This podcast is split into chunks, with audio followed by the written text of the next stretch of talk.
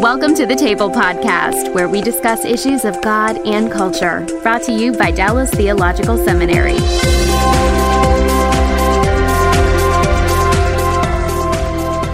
Welcome to the Table. Uh, it's a new initiative for Dallas Theological Seminary. Uh, my name is Mark Bailey. I serve as president and uh, professor in Bible exposition. Seated with me is uh, Dr. Darrell Bock, who uh, serves as a research professor of New Testament studies and in a newly appointed uh, position as executive director of the Center for Cultural Engagement, uh, our new initiative. Dr. Mark Yarbrough is our vice president for academic affairs and dean of the faculty, and uh, also teaches in the Department of Bible Exposition. So, gentlemen, welcome.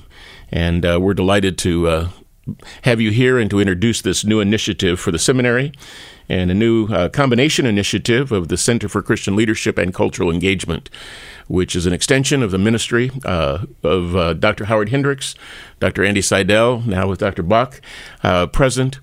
And let me begin by asking and answering the question why have we embarked on a new initiative at Dallas Seminary in cultural engagement? And first, uh, I can take it all the way back to the roots of uh, a course that all of us uh, uh had a part in. I, in terms of teaching, and uh, both of you, in terms of having taken it and then uh, taught in the school. And that is Prof. Hendricks introduced us to the men of Issachar. in that great passage in First Chronicles twelve thirty two, and you can almost uh, hear him in our you hearts and our minds, can't you? You can hear him saying it. And uh, he said of the sons of Issachar, men who understood the times, uh, with knowledge of what Israel should do. Uh, their chiefs were 200, and all their kinsmen were at their command. Uh, it was in a lecture in, in that uh, impassioned plea to not only have the ability to exegete our Bibles, but also exegete our audiences and exegete the culture. And so, uh, first and foremost, uh, we want to uh, carry that uh, that mandate on of our beloved prof and our dear colleague. But uh, Second, I want to turn to both of you, and that is that as you both travel, uh, you hear uh, the questions of uh, the church, you hear the questions of our alums. And uh, why is this initiative so strategic for us at Dallas Theological Seminary? Go ahead, Darrell. Well, you know, I do uh, I share a, bit, a, fair bit of travel, uh, both nationally and internationally, and I get a lot of questions from grads and from alums, and then from people, even at other schools who who aren't associated with Dallas. And there are certain questions that consistently come up, and certain issues that consistently come up, and they don't always come up directly in a class in the context of a curriculum. And the fact that they're being asked in the public square tells you that they're not always being addressed uh, in the public square in the churches.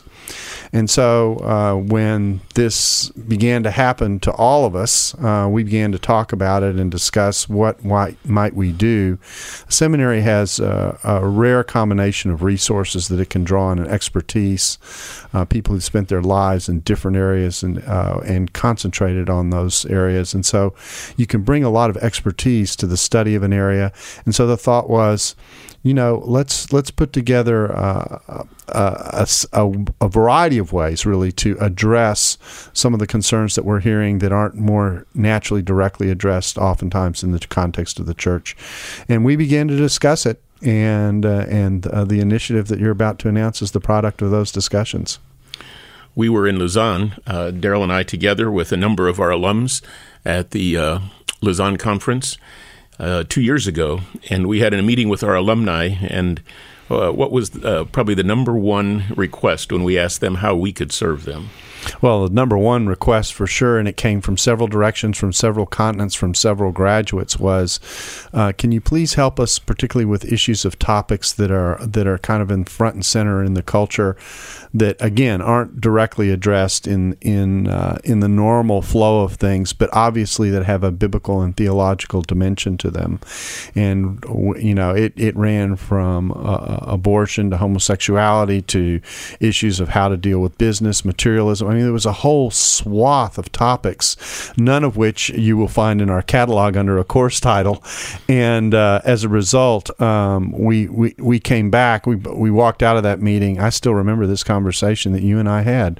We walked out of that meeting saying, "Whoa, that was that was significant because it was it was such a strong, consistent, multi-leveled voice that was coming out. It's almost like quadraphonic sound saying you need to do something in this area." These were not just your run of the mill. These these were international leaders. Uh, that Lausanne conference uh, was made up of a minority of Western representatives and a majority world uh, at that conference, and it was uh, without question the number one contribution they felt we could make was to speak into these issues from the seminary's perspective. Mark, talk to us a little bit about how uh, this also dovetails with uh, some of the very purposes that we have within our studies and our mm-hmm. curriculum here at sure. Dallas Seminary. Sure. You know, we find a lot where there are things that you just can't cover in the classroom. I mean, you can cover certain things in the classroom, but uh, it will give us an opportunity to address things in a more expanded view. And we're really blessed with a wonderful faculty, our colleagues that we have an opportunity to teach with. But uh, we can take those topics and we can engage with other people, maybe even sometimes from other schools that have expertise, and we can bring those in. But as it dovetails directly into the classroom, uh, we have core competencies that all of us that teach are focused on. Uh, there are goals that we have for all of our students in all programs. And one of those core competencies that we have is listed as cultural engagement. And over the last several years, I think it was safe to say that as we've done some evaluation, we we're able to focus and say that's an area we want to improve on, and how can we do that? And that started this process of saying we need to have some more focused ways to be able to address cultural engagement. And so this is in many ways one of the offshoots of some of those discussions. So we want to be able to address our core competency of cultural engagement, and this is one way that we can certainly do that. God is a genius storyteller, and the evidence of this is threaded throughout Scripture. In Christianity Today's new show, Holy Curiosity, with me, Kat Armstrong, we explore storied connections threaded throughout Scripture from the Old Testament to the New.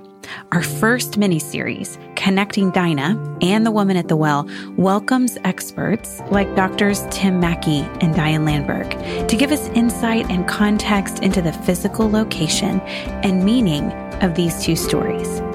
These stories will spark holy curiosity in your own faith because once you see these connections, you can't unsee them. God wastes no person, place, or thing.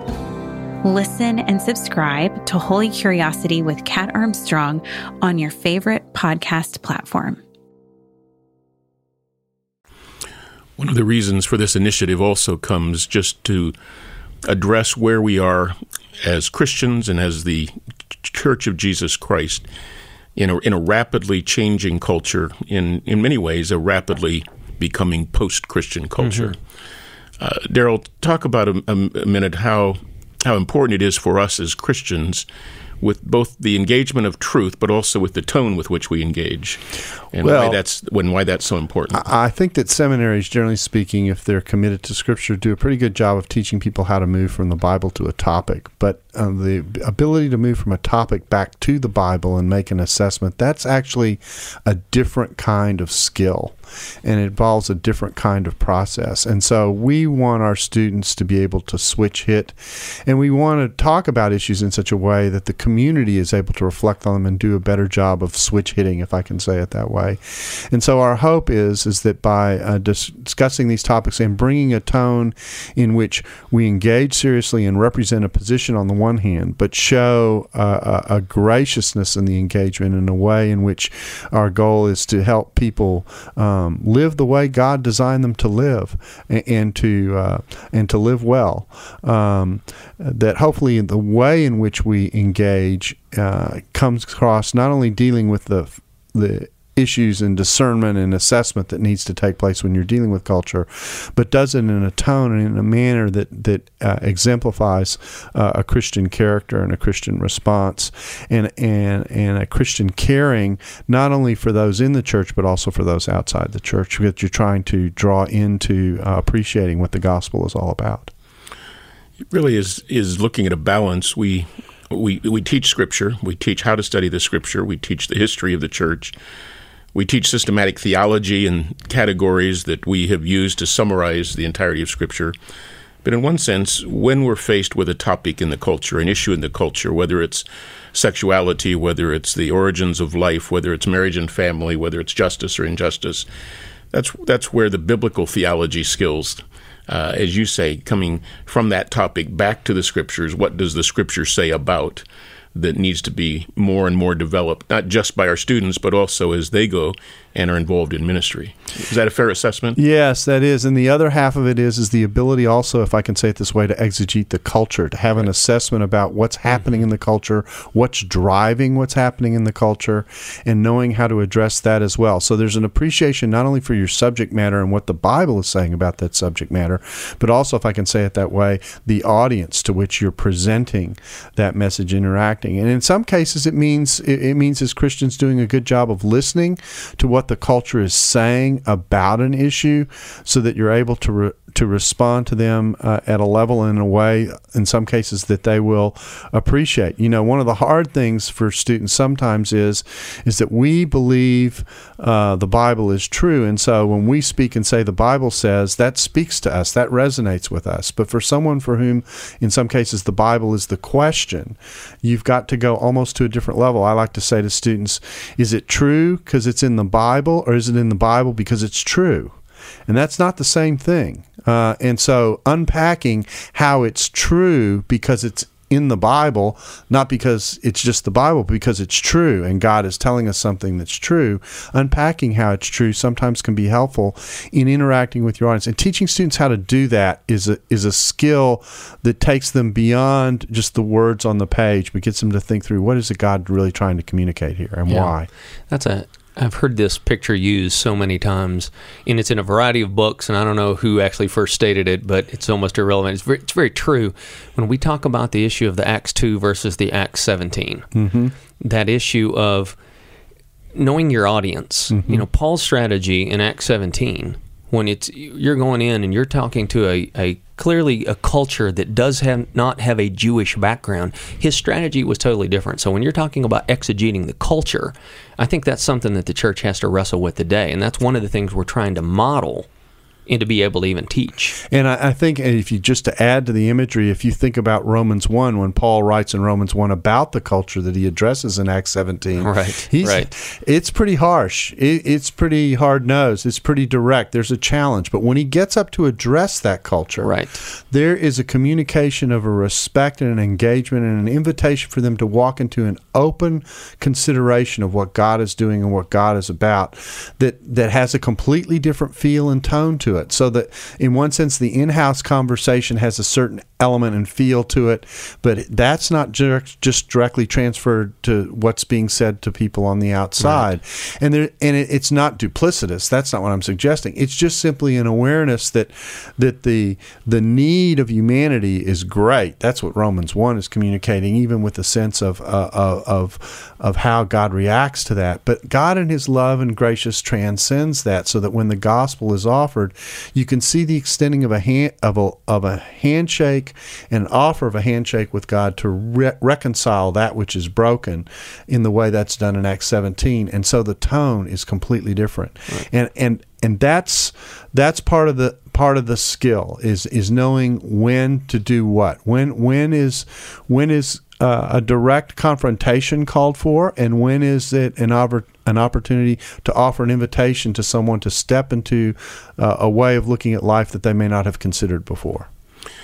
Yeah, your reference, uh, and for our listeners, uh, Alister McGrath uh, from uh, England came and did a, uh, a series of lectures in our Griffith Thomas lectureship, or W.H. Griffith Thomas lectureship here, and where he walked through uh, uh, four lectures, but uh, three of those dealt with the context of Acts 2, uh, the context of Acts 17, and then when Paul was between the Roman, you know, in front of the Roman uh, leadership. Right. And his method of engagement was very different, like you said, Sure. with, with the Jewish audience who could presume a knowledge of the Old Testament or the Hebrew Scriptures.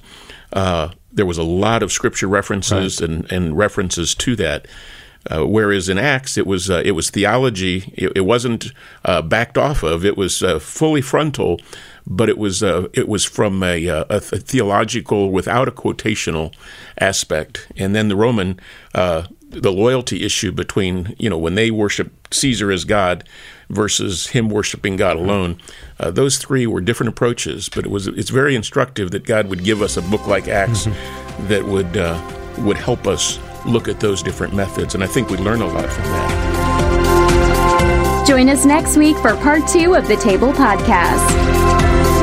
Dallas Theological Seminary. Teach truth, love well.